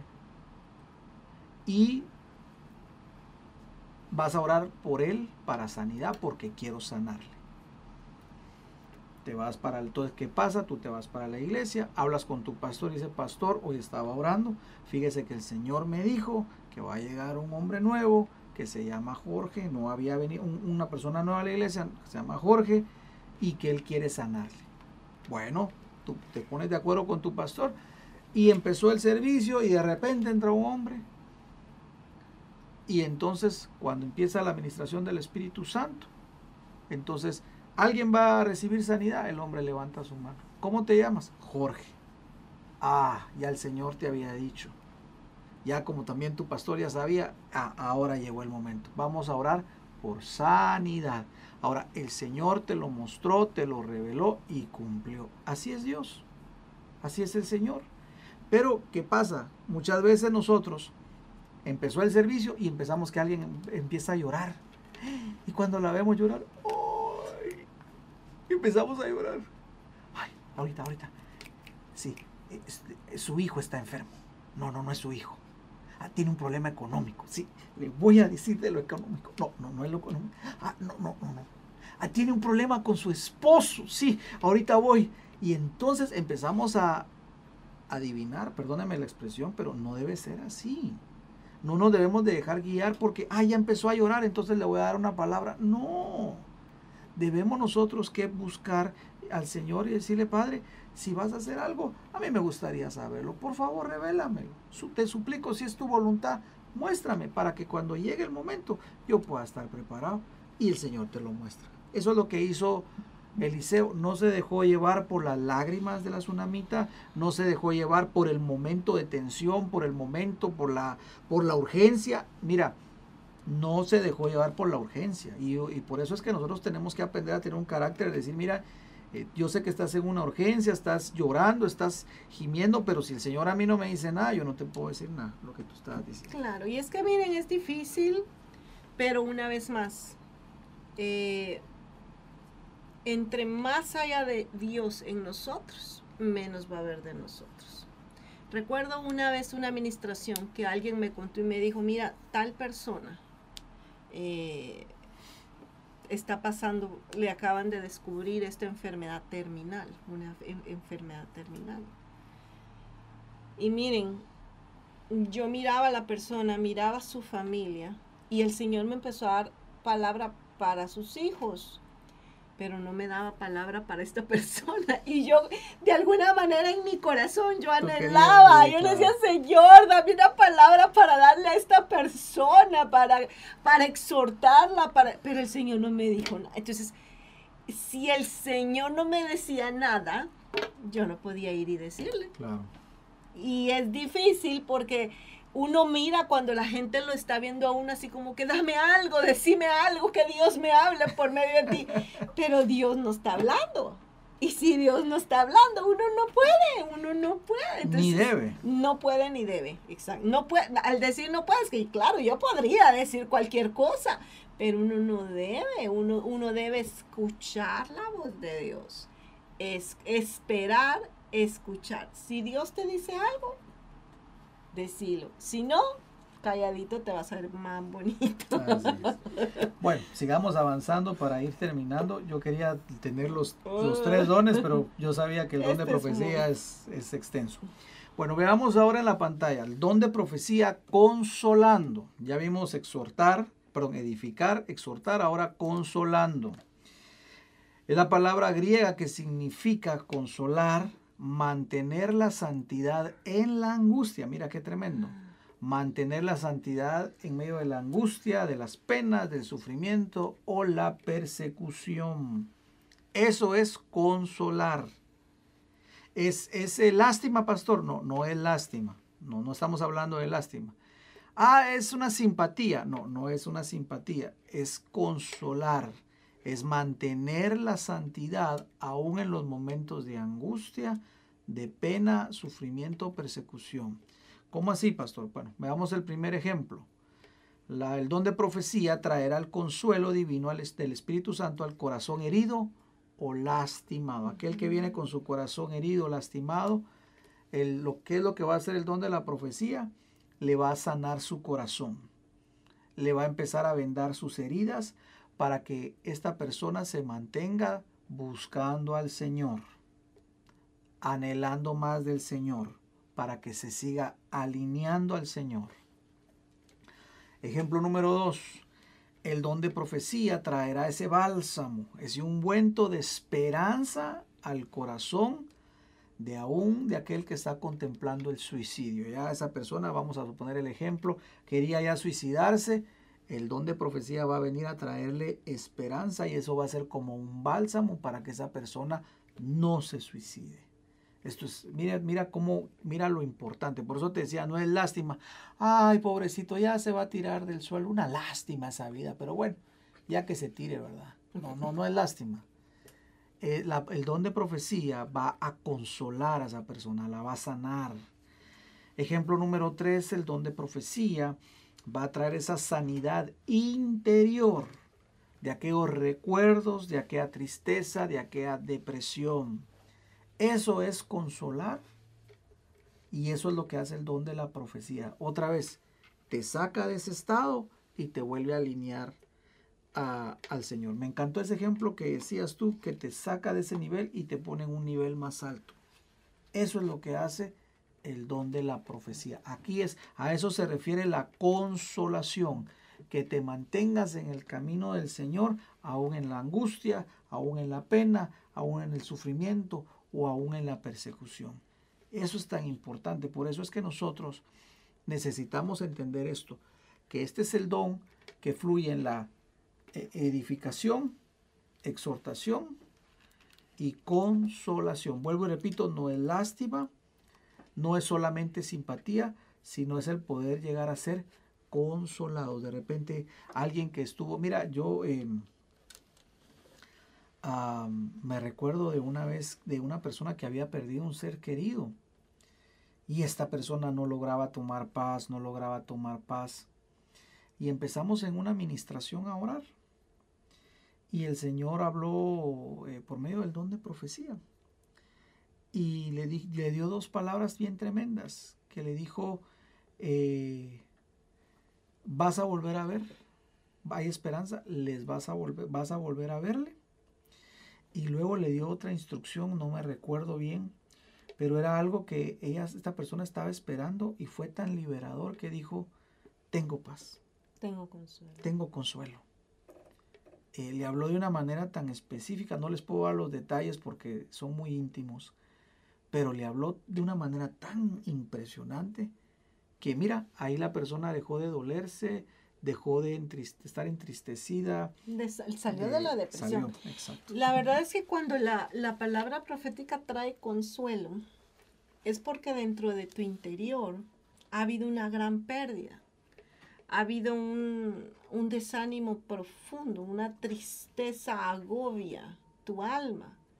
Y ahí es donde aparece eh, eh, la palabra profética, ¿verdad? Así es. Eh, por ejemplo, dice consolar, consolación y decirle que su futuro va a ser mejor. Y entonces mira cómo el Señor comienza a traer ese consuelo por medio de esa palabra profética. Consuélenla, díganle que lo que yo voy a hacer va a ser más grande. Háblenle, lleguenle a su corazón y díganle que yo soy su consolador, que yo soy el que...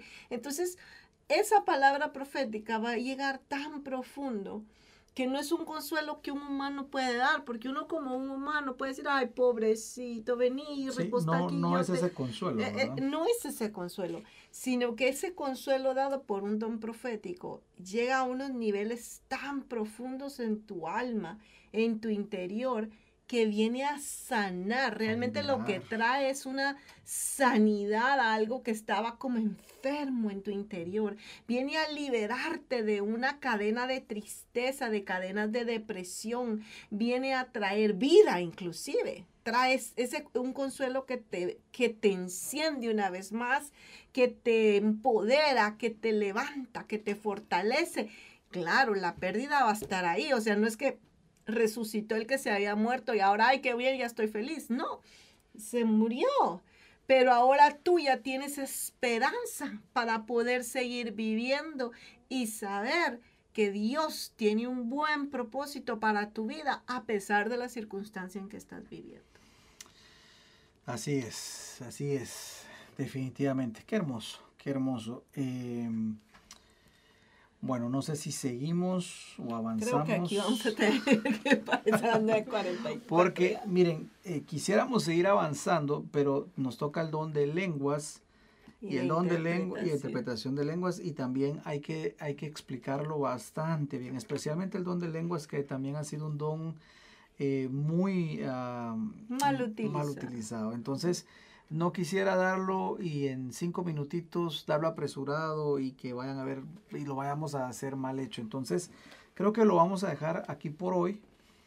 Pero eh, la próxima semana, si Dios lo permite, vamos a analizar el don de lenguas y el don de interpretación de lenguas. Sabíamos que esto iba para, para, para largo y qué bueno que han preguntado, les felicito, no se queden con nada.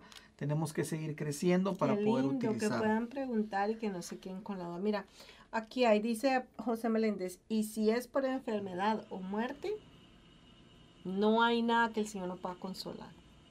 Y, precisamente después la pastora Liliana Castillo escribió, el Espíritu Santo es el consolador, quien nos levanta a través de esa palabra profética. Y es cierto, ¿verdad? Eh, muchas veces hemos tenido pérdidas, situaciones, angustias, temores, miedos, y por medio de una palabra profética el Señor viene y trae ese empoderamiento que necesitamos para seguir adelante. Y como Jesús dijo, yo les enviaré al consolador. El Espíritu Santo es un experto en consolar.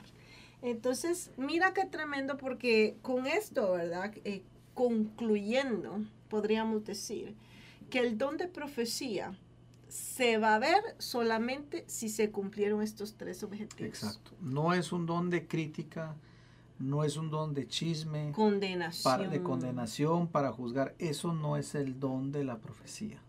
Si no tiene estos tres elementos, realmente tendríamos que, obviamente, desecharlo, ¿verdad? Porque una, una profecía que venga a través de acá tiene que cumplirse, edificar, te va a edificar, te va a levantar, te va a animar y te va a consolar. Ese es el propósito del don de la profecía. De ahí para adelante, definitivamente no, no, no vale la pena ni que lo consideremos realmente, porque, eh, como, como le repito, no es un don de juicio, no es un don de condenación, eh, no es un don para, para manipularle la vida a la gente, no, no, no, no, no. Tiene que alinearse a la voluntad de Dios, a la palabra de Dios. Pueden haber equivocaciones, claro, estamos en formación, pero tú vas a poder discernir eh, por los frutos de ese hermano que tiene sus frutos. Claro, tiene los frutos del Espíritu Santo. Los frutos, acuérdate, los frutos son otro tema, ¿verdad?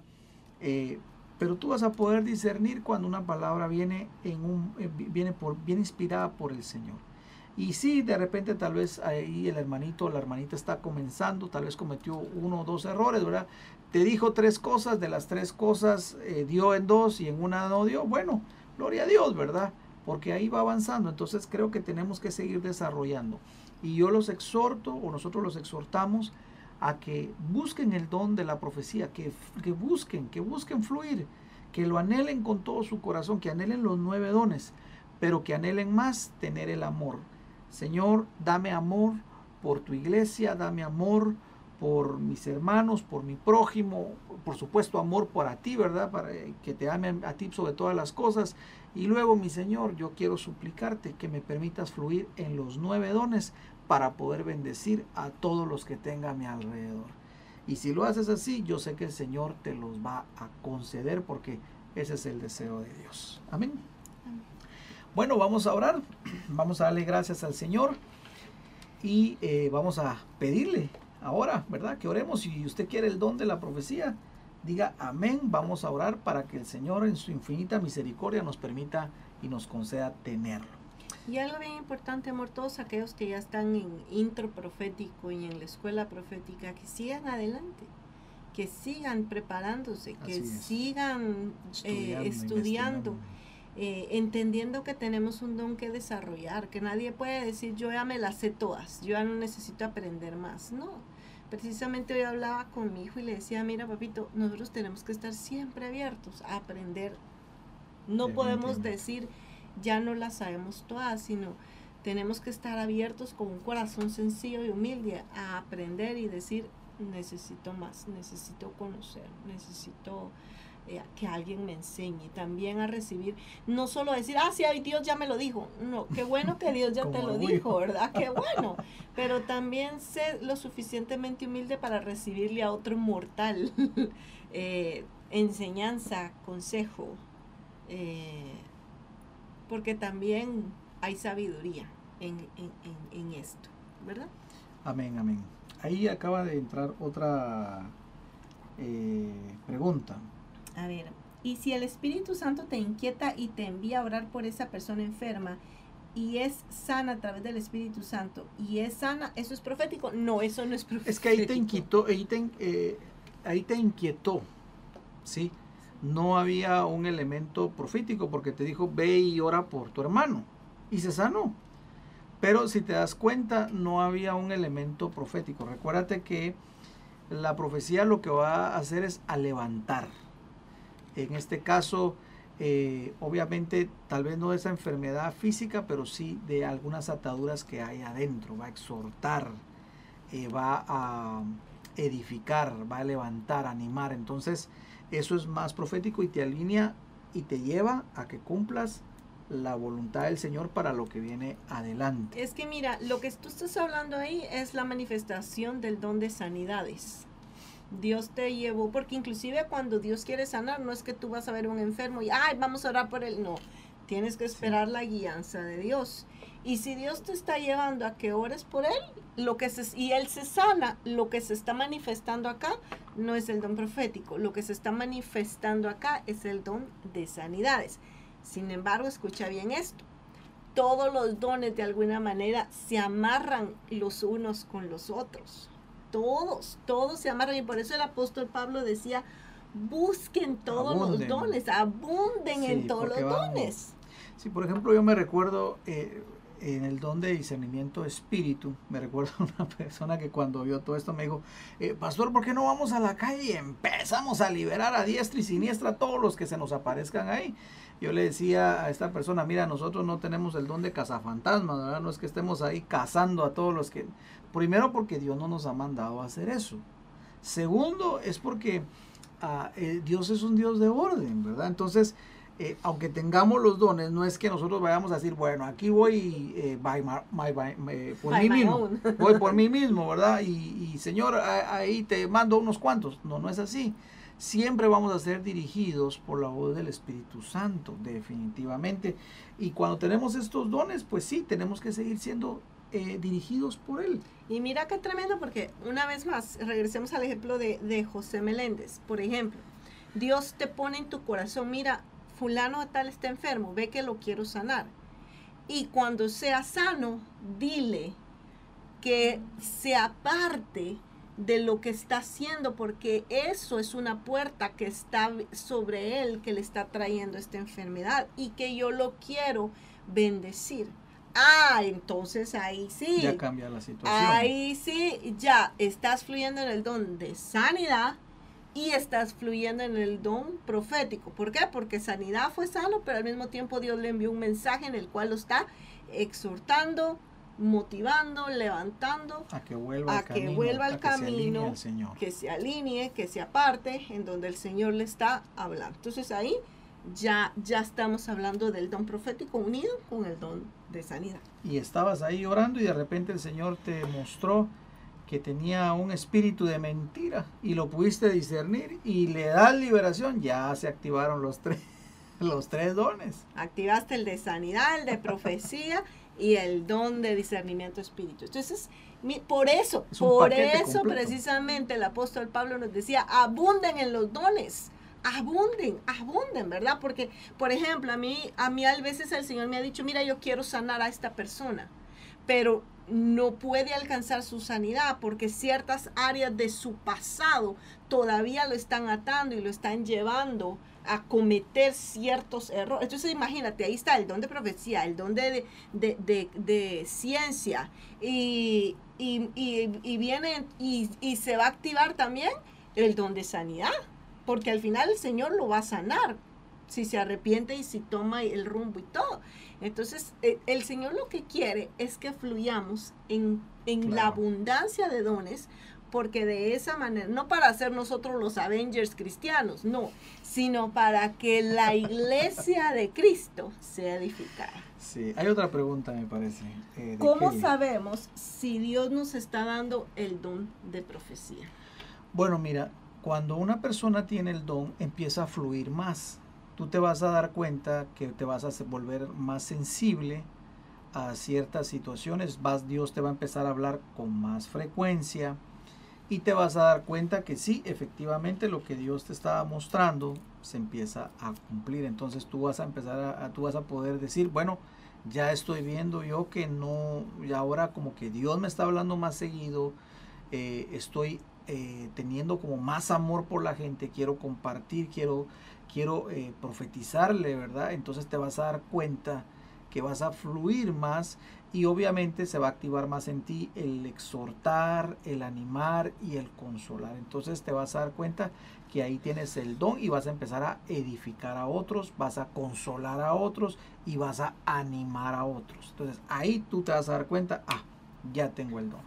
Y mira qué tremendo porque, mira, la Biblia dice en Job, habiendo hablado Dios de muchas maneras, de muchas formas, o sea, Dios siempre quiere hablarnos. Y cuando generalmente el Espíritu Santo te quiere usar, te quiere dar este don, uno de los niveles más básicos es que comienzas a tener muchos sueños. Y no son sueños de que un Big Mac te va persiguiendo. No, no son esa clase de sueños. Son sueños que te dejan como inquietos y tú dices, este sueño significa algo. Y entonces tú empiezas a ver y empiezas a decir, wow, este sueño realmente, porque uno de los niveles más básicos donde Dios empieza como a despertar a tu espíritu para poderte hablar es los sueños. Ahora, no es para que te quedes soñando el resto de tu vida, no, es para que a partir de ese nivel tú comiences a buscar más, meterte más en oración, meterte más en la palabra de Dios y así vas a ir creciendo en tu relación y ya de sueños, porque Dios te habla dormido porque muchas veces despierto no tienes tiempo. A eso iba yo. Eh, normalmente por eso se da ese nivel de sueños, porque en el día no hay tiempo para él. Entonces, como él está misericordioso, dice, bueno, voy a esperar hasta que se desocupe para poderle hablar. Pero obviamente cuando ya entra el don, ya empiezas a fluir más que los sueños, ¿no? No es que los sueños, ah, es que como ahí te vas a... No, mira, no es que despreciemos el nivel de sueños. Exacto pero el Señor también te quiere hablar despierto. Entonces, eh, eh, comienza ahí, pero ahora tú necesitas desarrollar ese don. Por eso el apóstol Pablo le decía a Timoteo, aviva el fuego del don de Dios que está a ti, en ti. Tú necesitas avivar el, el don. ¿Cómo lo vas a avivar? Por medio de la búsqueda de su presencia, la oración, la lectura de la palabra. Y otra cosa bien importante es que tú busques dirección, porque mucha gente se nos acerca y dice, pastores, yo tuve este sueño. ¿Qué significa? Si significa algo, te lo vamos a decir. Si no significa nada, te vamos a decir, bueno, ese sueño del Big Mac persiguiéndote, no, no tengo revelación de lo que el Señor te quiera hablar, ¿verdad? Van a haber sueños que probablemente no tienen significado alguno o van a haber sueños que son de tu carne y te vamos a decir, ah, no creo que, no creo que este sueño sea algo profético, pero van a haber sueños que te vamos a decir, mira, esto significa tal cosa, esto significa tal otra, y eso te va a bendecir porque te va a decir, wow. Y entonces vas a ir creciendo y creciendo, y entre más tengas una relación cercana y fuerte con Dios, más el Señor te va a ir poder hablando. Esos sueños van a ir creciendo hasta que en un tiempo en oración vas a empezar a escuchar la voz de Dios. Así es, así es. Ahora, José Meléndez decía, tuve esta situación esta semana con un amigo, tanto en enfermedad como en su espíritu, y lo tenemos en oración porque quiere llegar. Ahí es bien importante la intercesión, como tú bien lo dijiste. La otra semana vamos a ver el, em, el don de lenguas, que es un don de, de intercesión también. Y bueno, otra vez, todos se van conectando. Todo, y por eso es que estas, estas nueve armas, estos nueve regalos que el Señor nos ha dado, que son los dones, precisamente es para esto. Porque son armas que podemos utilizar en intercesión, profetizando, milagros, sanidades, fe, discerniendo eh, los espíritus de los, del enemigo, eh, las intenciones, ¿verdad? Y todos se van conectando uno tras otro, uno tras otro. Eh, el Señor nos habla en ciencia, lo que sucedió en el pasado, en sabiduría, por dónde nos tenemos que ir. Entonces los nueve se conectan. Entonces sí debemos buscar ir por los nueve. Si alguien me dice, pastor, pastor, yo solo tengo dos, yo te diría, estás muy incompleto, estás muy inmaduro. Para madurar necesitamos los nueve. Entonces, ¿cuándo, vamos a estar bien maduros? Cuando tengamos los nueve y fluyamos en amor. Acuérdese, el amor, el, amor, el amor, el amor. Así lo decía el apóstol Pablo, lo más importante es fluir en el amor.